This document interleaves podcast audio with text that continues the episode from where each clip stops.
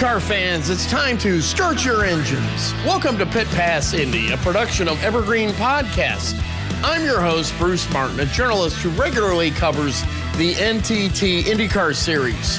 Our goal at Pit Pass Indy is to give racing fans an insider's view of the exciting world of the NTT IndyCar series in a fast paced podcast featuring interviews with the biggest names in the sport. I bring nearly 40 years of experience covering IndyCar and NASCAR, working for such media brands as NBCSports.com, SI.com, ESPN Sports Ticker, Sports Illustrated, Auto Week, and Speed Sport. So let's drop the green flag on this episode of Pit Pass Indy.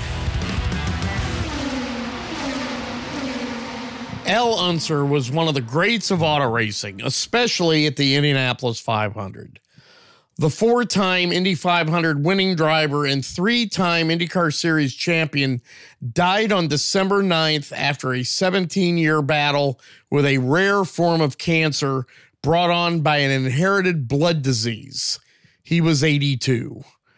Unser is the only driver in Indy 500 history who had a brother and a son win the Indianapolis 500.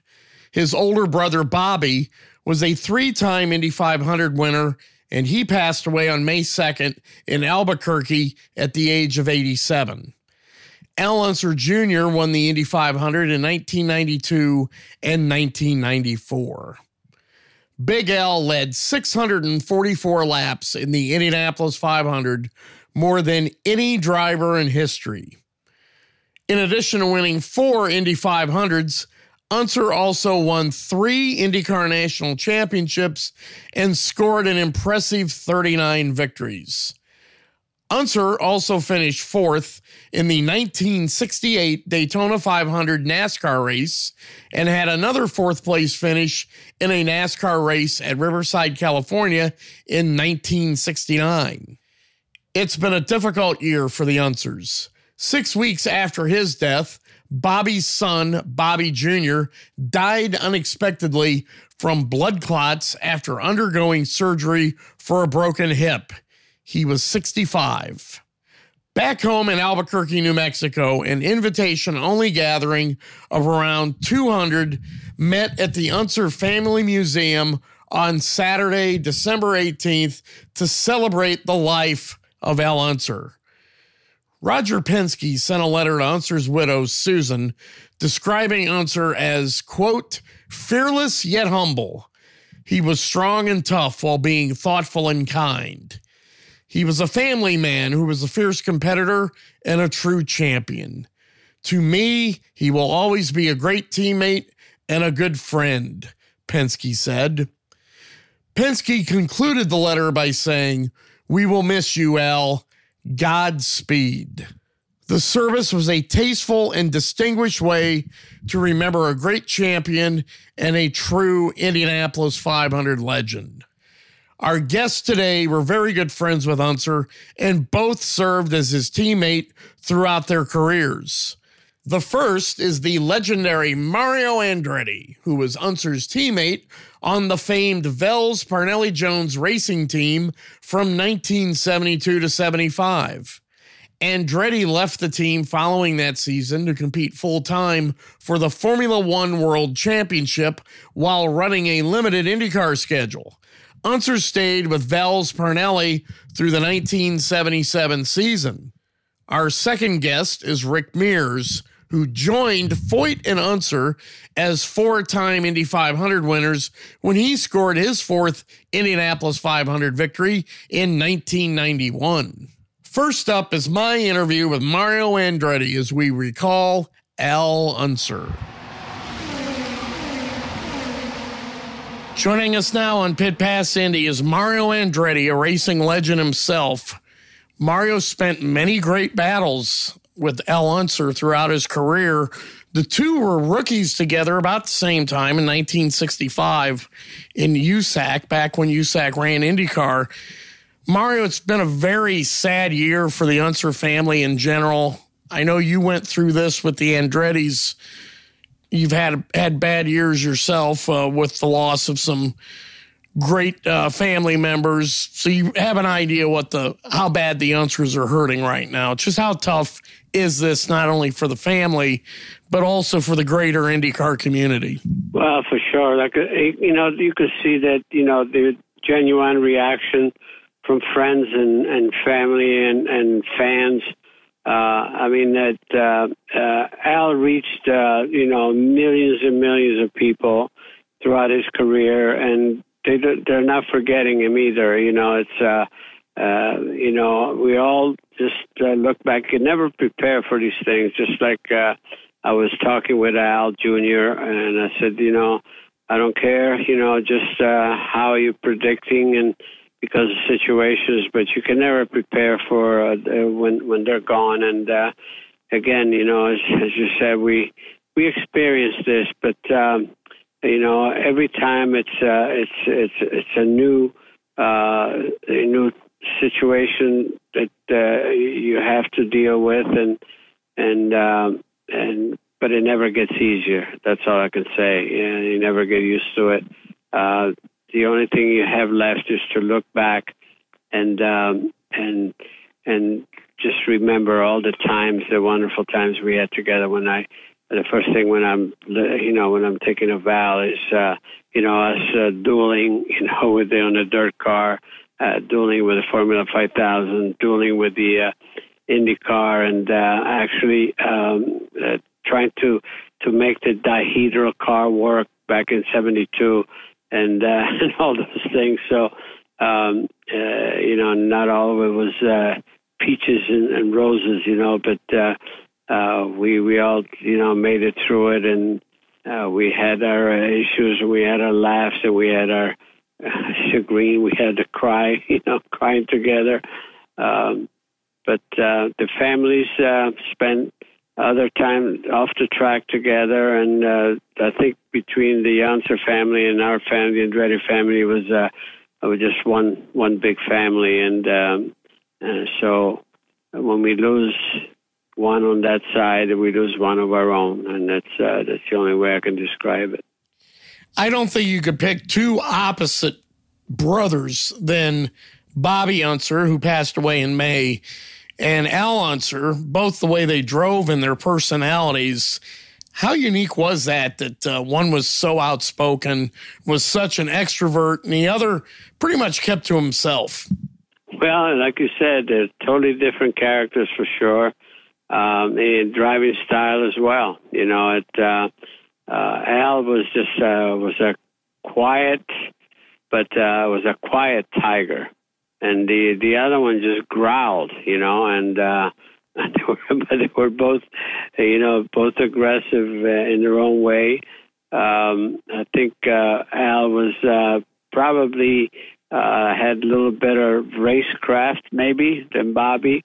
Bobby might have been a tad quicker, like qualifier type of thing. Uh, but uh, Al was the smoothest driver I've ever followed um, whether it was uh, on a you know super super speedway, short oval, or especially on the dirt. You know, I like uh, I would be behind him, trying to get by him and trying to stay with him, and I'd be uh, you know all over the place, arms, and he just smooth as silk. You know, so it was always something to learn from him. In a lot of ways, I would say that both you and Bobby Unser were Chargers. You basically wanted that car to lead as many laps as you could. Al was a little bit different in the fact that he was probably a little bit more like Rick Mears, or Rick Mears was a little bit more like Al Unser, since Rick came after Al. But would that be a fair description of uh, if you were going to compare drivers? Yeah, probably so. I think uh, his style was uh, perfect for the time, and I think uh, mine and, and Bobby's would have been perfect today because you know today it's uh, with the reliability of the cars, you just go, you know, ten tenths from day from lap one and on, and that's the way I went. That's the way this. I was not going to change my style. You know, I was just afraid to just change my approach. Uh, but uh, again, I, I said many times, actually, thinking of myself that I was born too early. But uh, would I change anything? No, because uh, uh, when I look back at the opportunities I had, as you say, to to race against the icons as uh, that we're talking about, like Al and Bobby and so forth. Um, you know, I wouldn't change that for anything. Now, would you say that uh, his personality was a little sneaky? He had a great sense of humor, but unlike Bobby, who was always out front with his sense of humor, Al was a little more crafty, a little more sneaky with his sense of humor. Well, like I said, he was more calculated. I think uh, just lay back and watch everybody get all flustered, get this and that, and then he he put his own digs in there. You know, he uh, uh, he was not a, an attention seeker like Bobby was. You know, Bobby was always that uh, wanted to control the conversation, and Al was just the opposite. Um, uh, quite honestly, I think uh, that's why Al, in so many ways, uh, you know, on on the social front, was uh, probably more likable. Now, the thing is, people say if he was a driver that kind of lurked in the background and waited for other cars to drop out of the race before he capitalized, the irony in that is he's the all time leading lap leader in the Indianapolis 500 with 644 laps led.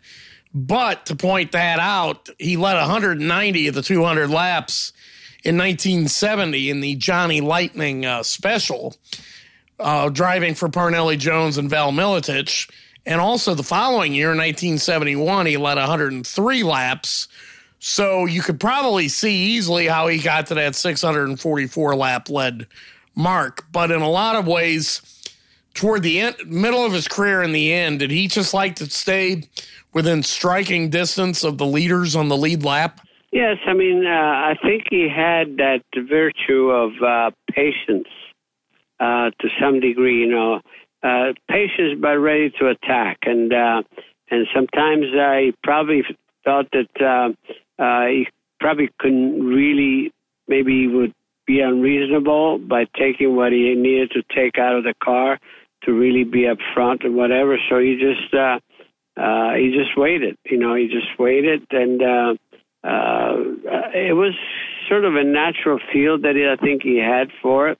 I call it just a very intelligent racecraft at the time.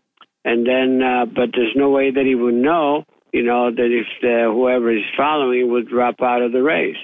I mean, he was following me in '87, you know, and uh, he was uh, over a lap behind me, uh, and uh, he had no idea. He knew he couldn't catch me, so he's just trying to finish. All of a sudden, you know, and I was trying to be decent with the car too, but uh, it worked the opposite for me this time, and uh, and he cashed in. You know, just uh, it's the way it is. He was uh, the one thing that you got to remember that uh, even if he uh, uh, won some races because uh, you know somebody had some misfortune ahead of him, he was there. He was there to collect. He was the first one you know, to, to benefit from it. So it's not that he did not exist in the race. He was still, you know, competitive and, uh, but he was just, like I said, uh, he had that feel of, uh, of, being, you know, just patient and, and more reasonable with the car, and um, and it paid off for him over and over. He won his third Indianapolis 500 in 1978 driving for Jim Hall. He led 121 laps in that race, which once again you add it all up, it's it's not hard to see why he was the all-time leading lap leader in Indy 500 history.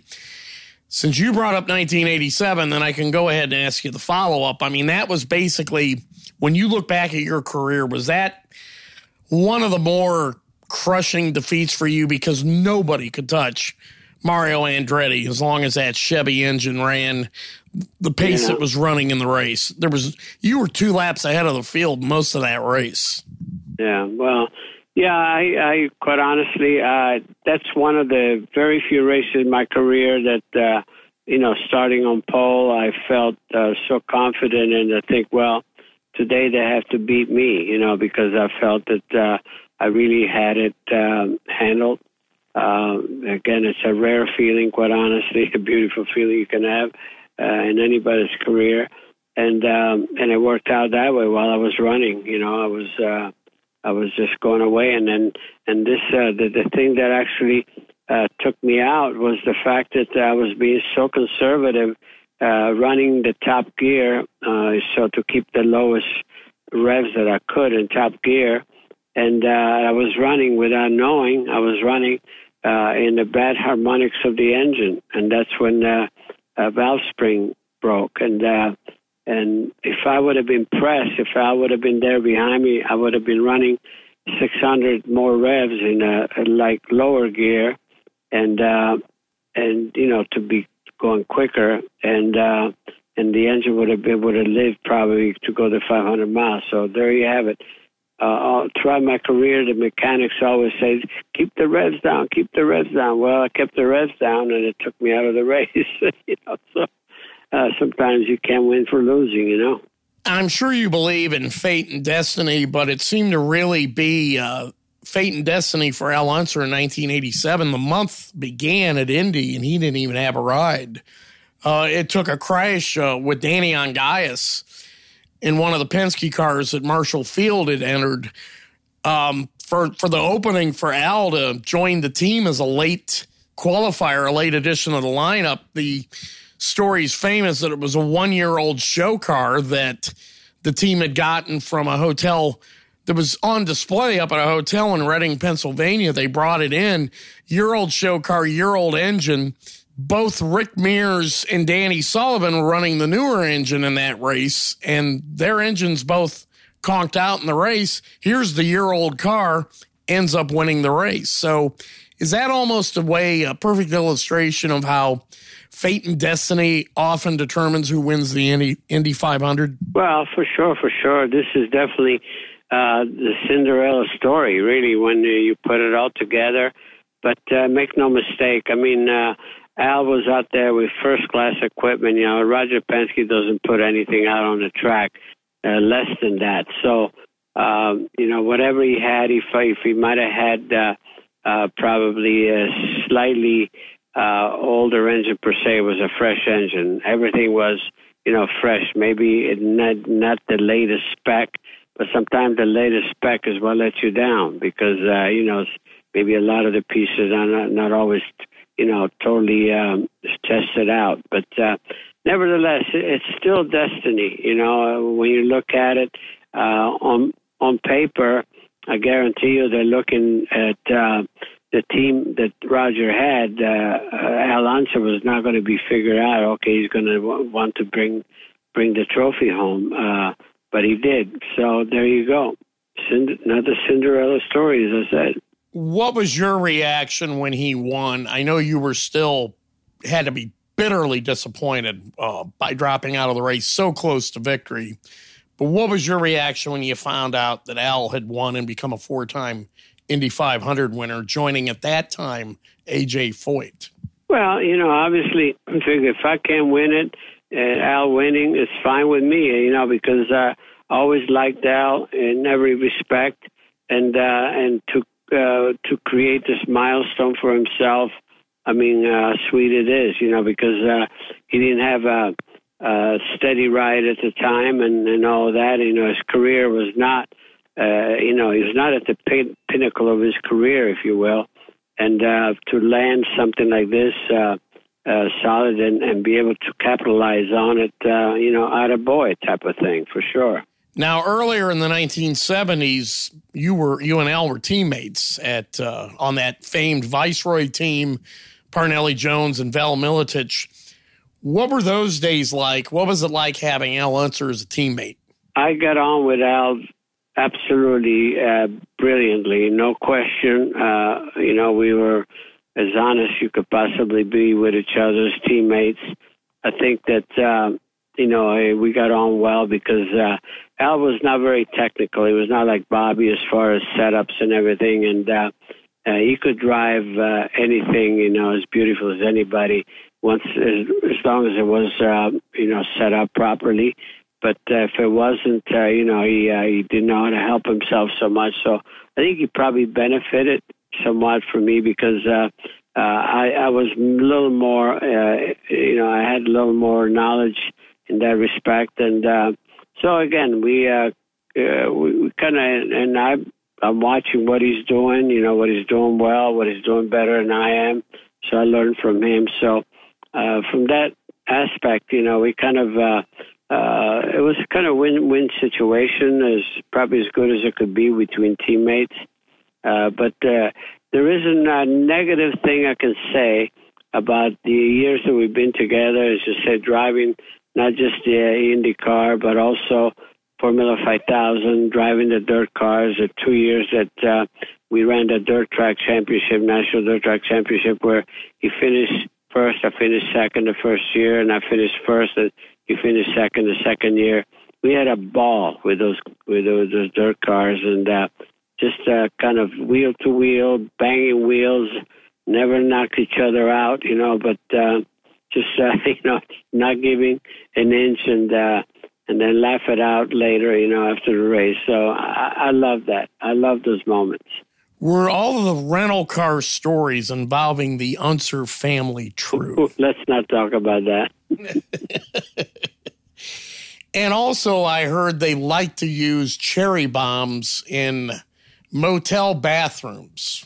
Well, not only that, I think uh, they exploded cherry bomb in uh, Don Branson's salad. You know, we were one of these small restaurants, you know, between in one of the sprint car races, and somehow they put cherry bomb in Don Branson's salad, and uh, uh, he didn't think it was that funny. Poor old Don.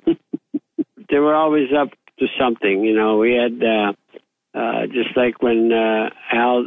Actually, uh, we were doing a, a tire test in Indianapolis, and Bill Pureyball Puterbaugh, if you remember this uh, sprint car driver, uh, he was flying one of his, um, you know, uh, radio control um, uh, P-51 fighter, you know, and, and he's so proud of it. And and uh, I egged Al. I said, Al, I said, uh, I bet you so he's got nitrous in there.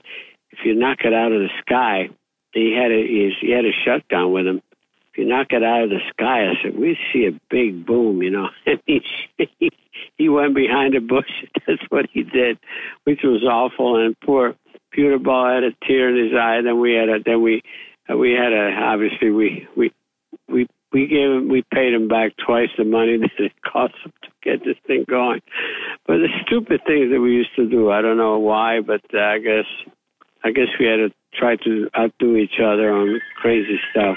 Now, in the 1970s, the combination of Mario Andretti, Al Unser, on a team owned by Parnelli Jones and Vel Miletich was called the Super Team. Does it surprise you that that team maybe didn't dominate the sport like a lot of people thought it would? Well, it, again, on paper, it uh, you know with Maurice Philippe and and everything, I think uh, uh, it, looked like uh, you know not too many other um, teams had uh, a refined designer like Maurice Philippe, but basically, um, I think he uh, he was still under the tutelage of uh, Colin Chapman, and uh, when it came to Indy cars, uh, he didn't really have uh, a lot of knowledge in that respect, and uh, and we paid the price for it. I think some of the cars that he came up with later on, you know, around, you know, the following years, 73, 74, were uh, definitely better, you know, but uh, with the first dihedral stuff, the car, the car was just uh, undrivable. Uh, and uh, so, again, uh, I think the intention and everything in place looked like, oh, yeah, we're going to be totally unbeatable, but um, it turned out to be uh, really a, uh, a very trying situation for all of us uh, to, to get those cars to work. And late in Al's career, it seemed like, you know, was he told me that the reason that, you know, his driving career ended is because the teams he wanted to go to didn't want him, and the team owners that wanted him to drive for him, he didn't want them. So, in a lot of ways, how lucky does do you feel that you were able to pick the time, place, and the way you were going to end your racing career, whereas a guy like Al Unser never really had the chance to do that himself. Yeah, that's really too bad for sure, and uh, that's why I, I, feel I was so blessed to be able to control that aspect uh, and uh, and retire on my own terms while I was still solid, you know, with with a great team, with a you know, with Newman Haas and uh, team that I, you know, I had been with for uh, 12 seasons. Um, so again, uh, yeah, uh, I definitely was much more fortunate in that respect, and and I feel bad. I think Al deserved a lot better than that because to me, there's nothing like having great memories of your last moments. You know, because those are the ones you remember more vividly. And I was afraid, always afraid that um, I would not be competitive.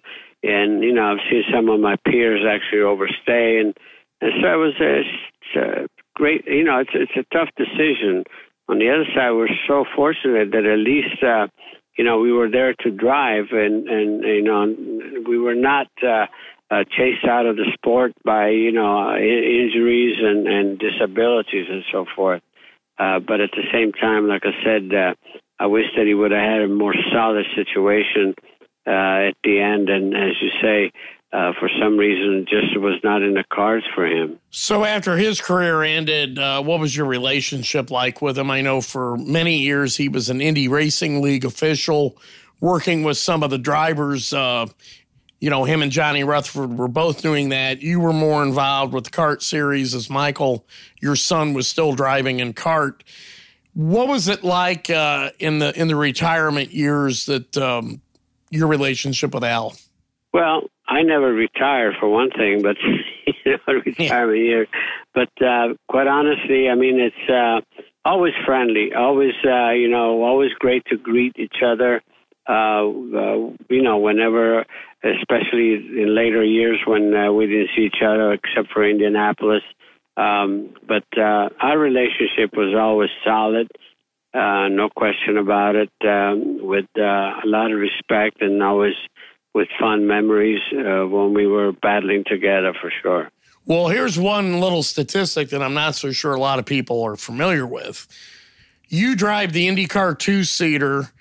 The men in charge of that car, Joe uh, Kennedy and Jeff Sinden, were Al Unser's last team that he had entered the Indianapolis 500 with before he announced his retirement. So, in some ways, you're driving for you're still driving the two seater for the team owners that were Al Unser's last team owners. Oh my goodness! You know it's it's interesting. Uh, that's I never knew that. I never knew that. Oh boy, there you go. the next time you see Jeff and Joe, you can uh, ask them about that. Absolutely. The first thing I will be asking them. I remember the day that Al came into the Trackside Conference Center with Jeff and Joe and, you know, announced that he just didn't have it left in him to give him the effort that the team owners deserve. So it was time for him to walk away. I'll be darned. Well, learn something every day. But the one thing that always struck me about the Unsers was the pride that they have not only in themselves, but in the Unser family. A lot of that is the same with the Andretti family. You have all kinds of pride when you uh, talk about your family, but what, how admirable was that to know that, you know, Al, you know, the Unser Family Racing Museum out in Albuquerque, he was the driving force toward that. Now his widow, Susan, is going to be in charge of that, but he really portrayed himself with a great deal of class. Absolutely. I mean, uh, there's no question about it. Talk about pride. I mean, pride uh, be, because uh, look what they've accomplished, you know, uh, collectively. Um, and it's the same thing, you know, with my family, uh, with my kids or grandkids. I mean, uh, when they're doing something that it's been our life and, and they've they've been successful, I mean, there's nothing better that better that you could have as a family. And there were so many events, you know, that uh, I can look back at uh, that we enjoyed together. The times that, like Michael and I have been on podium, uh, Michael, John, and myself on podium, um, running long distance races together. And the Unsers did the same thing in so many ways. So again, you know, we uh, we're full racing family, flat out and uh, that's why we identify with each other so much. And uh, for us, even myself, to have had the opportunity to race Bobby, Al, and uh, Al Jr. Uh, you know, I didn't race with uh, with Louis or Jerry, but uh, but again, at least I got three of them, uh, and uh, again, just uh, great memories. That's all I can say, and just fortunate that we've had that opportunity in our lifetime. Did you get a chance to talk to Big Al when he was at the Indianapolis 500 this year? Yes, yes, I did. I just we chatted earlier a little bit, and uh, quite honestly, I um, uh, he he he he didn't look, you know, like he looked like he was uh, having some issues for sure physically. Um, um, he, um, but he was very private. You know, he would not share anything, and uh, and at that point, you just always hope for the best. But uh, uh, yes, uh, it was already he was already uh, uh, in trouble physically. I had a chance to sit next to him when he got the Baby Borg uh, trophy awarded to him on uh, the night of Carb Day, which was Friday before the race. And, you know, having a chance to sit there and have dinner with him, and he still had great stories to tell. Even though his voice may not have been as strong as it once was, still had great stories, still had a great sense of humor.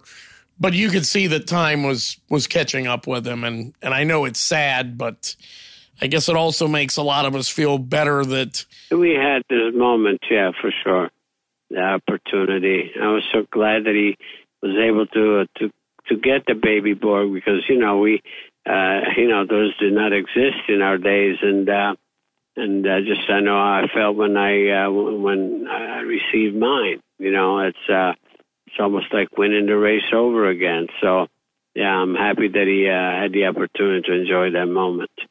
And finally, in 2021, we've lost Bobby Unser. We've lost Bobby Unser Jr., his son, who died unexpectedly uh, after hip replacement surgery. We lost Bob Jenkins, a longtime uh, TV voice of IndyCar and public address announcer at the Indianapolis Motor Speedway. We lost our buddy Robin Miller, um, the most influential media member, in my opinion, in, in Indy 500 history and now Al Unser. So in a lot of ways, yeah. 2021's been a bit of a sad year. Yeah, yeah, yeah. It can be uh, can be said any different, you know, for sure. I mean, uh, we lost a lot of people that uh, were just very close and dear to our hearts, for sure. Well, their memories live on, and I know that you have a lot of great memories of Al Unser. Racing legend Mario Andretti, the 1969 Indianapolis 500 winning driver and four time IndyCar national champion. I know you like to have people remember the fact that you were national champion because I remember the Johnny Carson story you always told us. Well, obviously, I think that's much more, to me, more.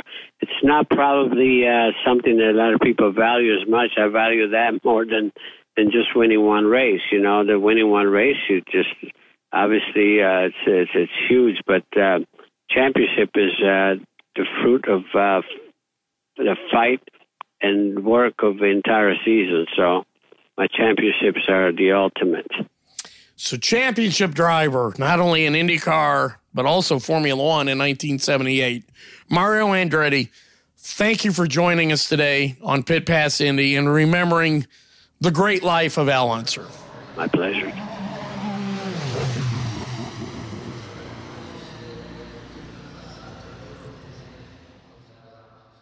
In the world of racing, Penske means performance and winning. For good reason. Since 1966, Team Penske has won 44 national championships, 17 in IndyCar alone. And last year, Team Penske claimed its Indianapolis 500 record extending 19th Indy 500 win with Josef Newgarden, the latest driver to win the famed race. Team Penske also won its second straight NASCAR Cup Series championship. In 2022, Penske was the first team in history to win both the IndyCar and the NASCAR Cup Series championships in the same season. Team Penske enters the 2024 NTT IndyCar Series season with 236 IndyCar wins, including 34 500 mile race victories. Those are results that are tough to top. But Penske's legendary reputation for quality and attention to detail makes a statement off the track, too. When you need a truck, whether for your business or for a household move, Penske Truck Rental has some of the cleanest, newest, and best maintained vehicles on the road. And we make it easy with personalized support from our associates, flexible reservations, and access to the top technology. With quick pickup and drop off at more than 2,500 locations across North America, our scale and know how will keep you covered, all helping to ensure you get the right, reliable, fuel efficient vehicle when and where you need it. On the highways, the raceways, and every pit stop in between, Penske keeps you moving forward. Gain ground with Penske. Get a quote today at PenskeTruckRental.com or for household rentals, download the Penske Truck Rental mobile app today. Our next guest was Unser's teammate at Penske Racing from 1982 to 87. It's four time Indy 500 winner Rick Mears, who calls Unser the greatest teammate he ever had. I had this interview with Mears this past weekend. Joining us now on Pit Pass Indy, we're proud to have four time Indianapolis 500 winning driver Rick Mears who was a teammate with Al Unser when Al became a four time Indy 500 winner in 1987. Rick, I know you had a lot of admiration for Al Unser as the driver and also as the man. What are your thoughts and recollections on Al Unser? Oh, I mean, yeah, just just a great guy. I mean, we were we were good friends. You know, he was a great teammate as far as you know teammates go, and and uh, and a hell of a racer. I mean, um, he was very, very talented. And I mean, you always, you know, as a teammate, he, we worked great together. You know, we, I think we had kind of similar driving styles and, and, uh, you know, his feedback and everything, you know, we understood each other very well. And, and, you know, he could, he could make a change on a car and, and go out and make a run and come back in. And when he'd tell me what the change did to the car, I knew exactly what he was talking about. And I, I would be very comfortable in doing the, that same change on my car and going right out to run, you know, in, in the race even or qualifying. Uh, I could always count on it, on, on his feedback. And, um, you know, and, and just a, you know, as a racer, the guy, the guy was just a, he was a very smart racer. I mean, he, he you know he he just he would bide his time and you know he didn't he didn't focus real hard on qualifying. And uh if he qualified up front more than likely he was going to walk away with the race. Uh but it didn't matter where he qualified. If if you were running during the race at any time if he was still running you knew you're going to have to deal with Al at some point. Um because he he always just bide his time position himself and and uh if he wasn't already leading or running up front, he'd be there by the end, you know, to, to give you a battle. Um, just a very smart racer, but uh, but just a great guy, great guy all around, and, and great teammate. The interesting thing about Al Unser for a driver who didn't put a lot of emphasis on qualifying, he is the all-time career leader in laps led in the Indianapolis 500 a lot of that has to do with his two back to back victories in 70 and 71. He led 190 laps of the 200 in 1970, 103 in 1971. His third victory when he was driving the for Chaparral Racing with Jim Hall, he led 121 laps. That was your first Indianapolis 500. What do you recall about Al Unser's car that day? He started fifth. He went on and he won the race in the uh, for Chaparral Racing, the famed First National City Travelers Check Special. Oh, he was. He, you know, I, don't remember a lot of detail of that of the race. Um, you know, being that early in my career, also, but uh, uh, but I, I know he was just strong. You know, and um, if I remember right, he, he ran up front most of the time. I don't know how many laps he led that particular event or not, but uh, uh, you know, and was that the same year as winning the Triple Crown? Yes, it was in seventy. Yeah, the three five hundred. Yeah. yeah, he he led 121 laps at Indy. Yeah, and uh, you know, you see, and that that's that's part of where him being a smart racer, you know, the way he ran, you know, to to be able to pull off the three five hundreds like that, the Triple Crown. Uh, you know, they were 500 milers were kind of his specialty you know, and uh, he could put them together and get them get the he could get everything out of the car but save the car, you know, and get it to the end. So you know, and and as, again, I think that year that was that was one of his typical typical races, the way he ran all day long, and and you know stayed up to the front, and then um, you know basically won the race. But uh, you know that was a strong year for him in the 500 mile races. The next year, 1979, you started on the pole and won your first Indianapolis 500. From looking at the box score, uh, Big Al led 85 of the 200 laps. So I imagine that was a day where the two of you had a pretty good battle going on. Uh, yeah, no, we did. You know, we were back and forth, you know, around each other, you know, throughout the day. But you know, I I was kind of pacing myself uh, at that one toward the end. I think, you know, toward the end, Bobby was leading it, and we were running second. I don't remember where Al was at that time. And then uh, Bobby had the gearbox problem, and, and it allowed us to go on. But I have trouble remembering the detail of, of the races. But it was it was typical Al, I'm sure. And you know, he was there. He was there in the mix all day long. Well, looking at the uh, lap leaders that day, uh, it was really the Unsers definitely were, were part of the show. As I said, Al led 85 laps, Bobby led 89 laps, you led 25 laps, went on to score your first Indianapolis 500 victory. But I mean, those are some of the great names of Indy 500 history that you had to battle with. You know, the two Unsers, you know, was that just pretty much a classic IndyCar race of the 1970s that in order for you to win your first Indy 500, you had to beat both Al and Bobby Unser. Oh yeah, I think I, you know, now that you talk about that, I think I sat back and watched them battle each other as much as anything else. the, the two of them, uh, you know, because like I said, I was still learning myself, and I was just wanting to make sure I got to the end, and and uh, you know, it just so happened that you know the the car was so good that, that we could kind of pace ourselves and keep everybody in sight.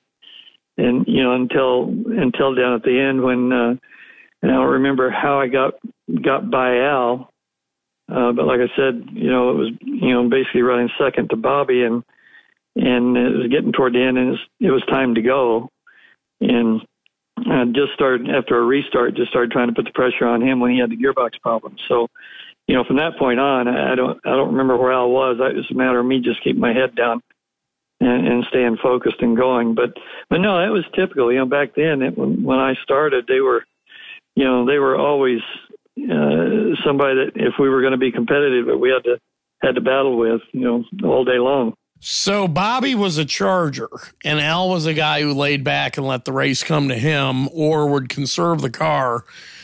Does it kind of surprise you that two people from the same family raced so differently? No, not really. Yeah, I mean, we're you know everybody's everybody's always different. I know my brother and I are, you know, we're we're different in the cars and the in uh, the way we approach things. And, you know, you see it through through families throughout the years, but uh, but no, so it wasn't a big surprise. And and then you have you know Junior, he was kind of in the middle of both of them.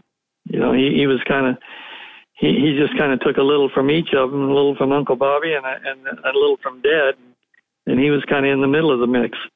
Beginning in 1982, Al was your teammate at Team Penske. Uh, 82, 83, you know, did, he did very well. You guys battled for the championship.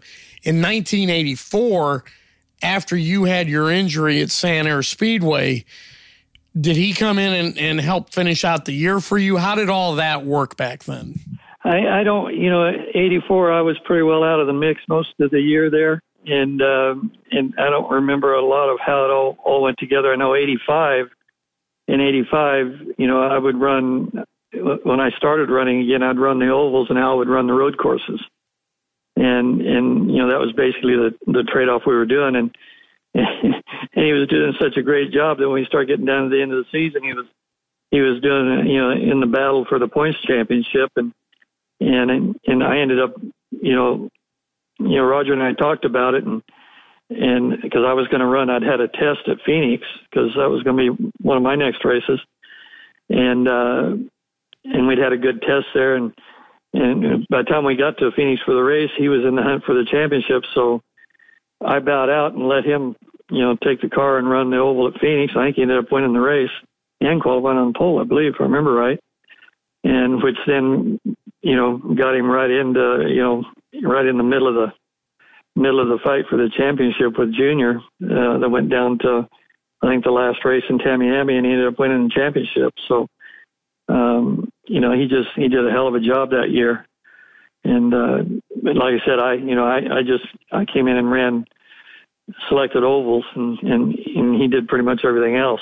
What was it like uh, in the debriefs with him? I think you told me earlier that the two of you spoke the same language, so it was very easy for you to give feedback to each other about what you both felt in your race car setups. Yes, it was, and, and it was, and, and like I said, we just we just got along well as teammates, you know, and and and I think for you know a lot for that reason that we did speak the same language, and and I think we did have similar driving styles, and and so we could and we could count on each other. He understood that the team concept worked when you work the team concept. And that's the team concept is working together to try to get in, you know, to raise the bar of the team to get an advantage on everybody else. And if we ended up having to race each other, hey, that's that's great. But um, so you know, he he understood that concept very well, and whatever he could do to help, you know, and and uh, feedback was good. And he always focused on the race. You know, he always focused hard on the race and the the setup of the car for the race. And um, like I said, qualifying, you know, hey, if it, if it was if it was where it needed to be, he'd put it on the pole. You know, he'd get everything out of it. But that wasn't his goal in practice.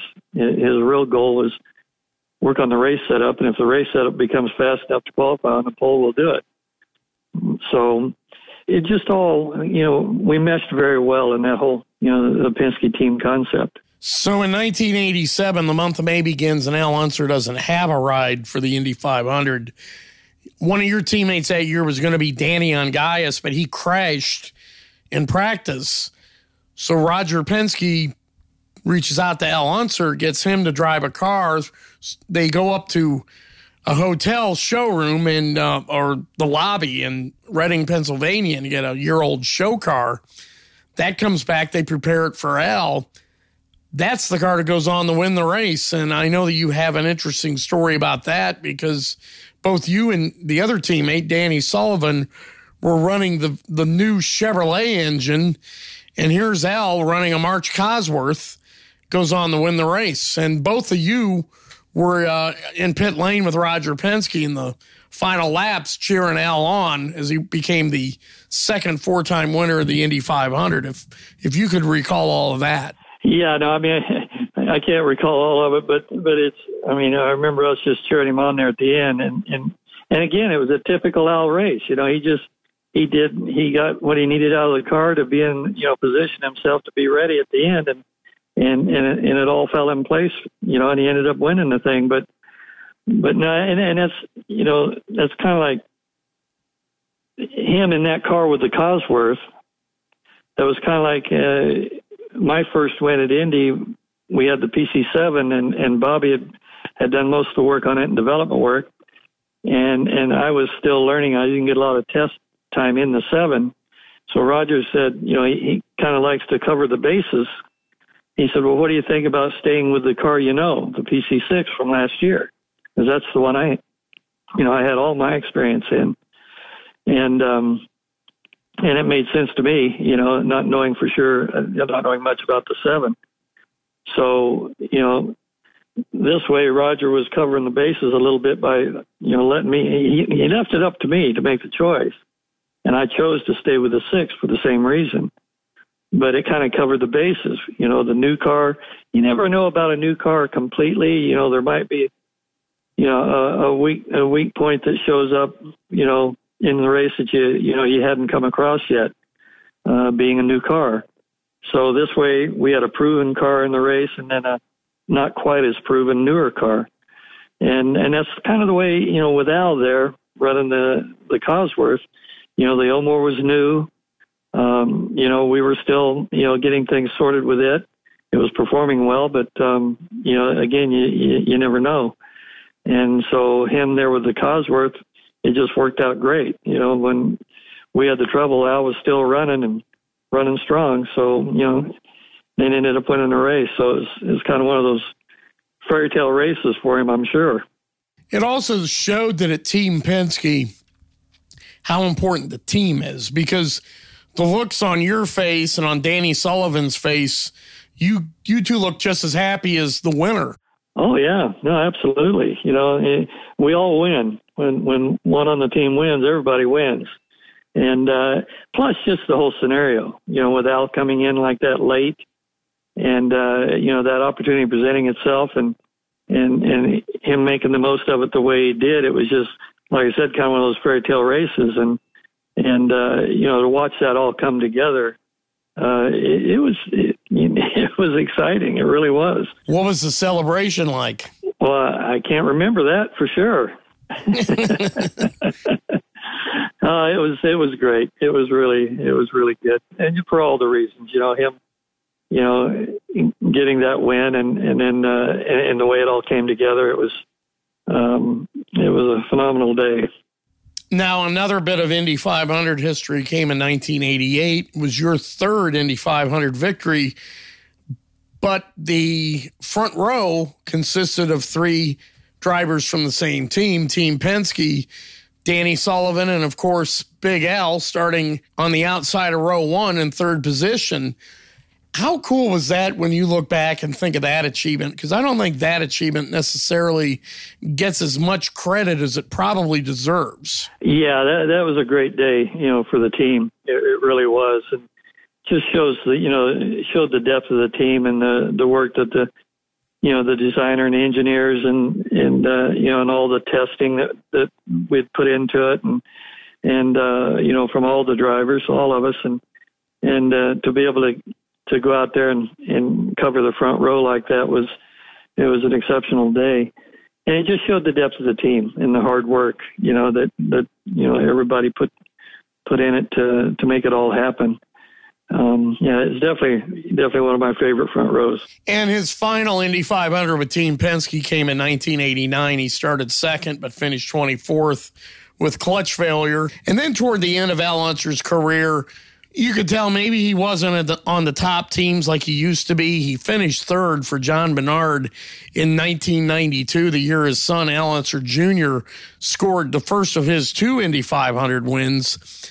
But when little Al joined Team Penske, I'm sure there was a lot of opportunities for Big Al to be around the team to maybe offer his son some advice. What do you recall of the dynamic that Al Unser had as Al Unser Jr.'s career was taking flourish? Well, he was, you know, he was around around a lot, you know, in that respect. You know, obviously his his son racing and and him, you know, him having run there also, and you know, I mean, he was part of the family still, whether he was driving or not, uh, so to speak. So, and like I'd said earlier, you know, Al, uh, you know, Junior, he really you know, he was always, you know, trying to learn everything he could from dad, you know, and from Uncle Bobby. So, like I said, he he he always kind of tried to pick what he thought was the best things his dad did and incorporate that into his deal.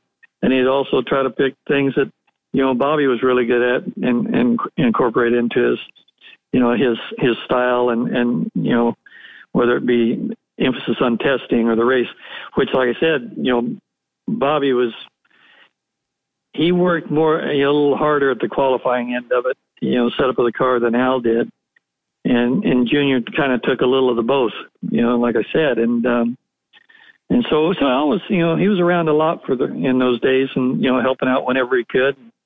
He was a, uh, an open door, obviously, to Junior uh, for whatever he could help with. And then as time went by, as all of us have gotten older, I know that the four four time Indianapolis 500 winning drivers were able to get together and meet probably for the first time as four time winners because Elio won his, Helio Castroneves won his fourth Indy 500 this past May. But I know in July when AJ Foyt, Al Unser, Rick Mears, and Helio Castroneves were able to get together as the four time winners club at the Yard of Bricks with the Borg Warner Trophy. Was that the last time you saw and spoke with Al Unser? I believe it was. I, I believe it was. you know, the last time we actually saw each other in person, and and I can't remember now if I'd if I'd maybe spoken to him over the phone or not. After that, uh, we could have. I, I I don't remember for sure, but but that was definitely the last time uh, I recall that I saw him, and we got together in person. And um, it was a it was a great day. It was a great day for all of us. You know, the to get together like that. I think I think I know I did, and, and I and I'm watching everybody else. I think all all four of us uh, thoroughly enjoyed it. You know, it was it was a special day. You know, finally get a fourth time winner in there, and then all of us, you know, get together at the same time. Um, you know, everybody was enjoying it very much, and the Speedway did a great job putting it together, uh, organizing all of it, and uh, you know, the function that we, the things that we did. It, it was, um, it was just, it was a lot of fun. And it was also fitting. The three previous four time winners were still able to see the fourth four time winner get his fourth Indy 500 victory. So I know that meant a lot to Al also. Oh, absolutely. Absolutely. It, did. And, and like I said, it meant a lot to all of us, you know, to be able to get all four of us together like that.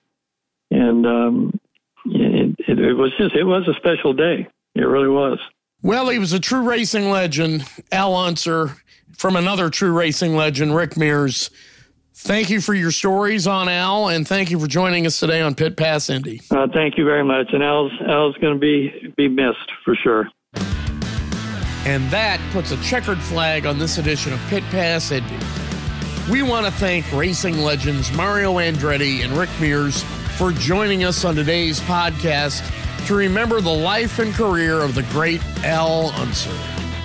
Along with loyal listeners like you, our guests help make Pit Pass Indy your path to victory lane for all things IndyCar. For more IndyCar coverage, follow me at Twitter at Bruce Martin, one word, uppercase B, uppercase M, underscore 500.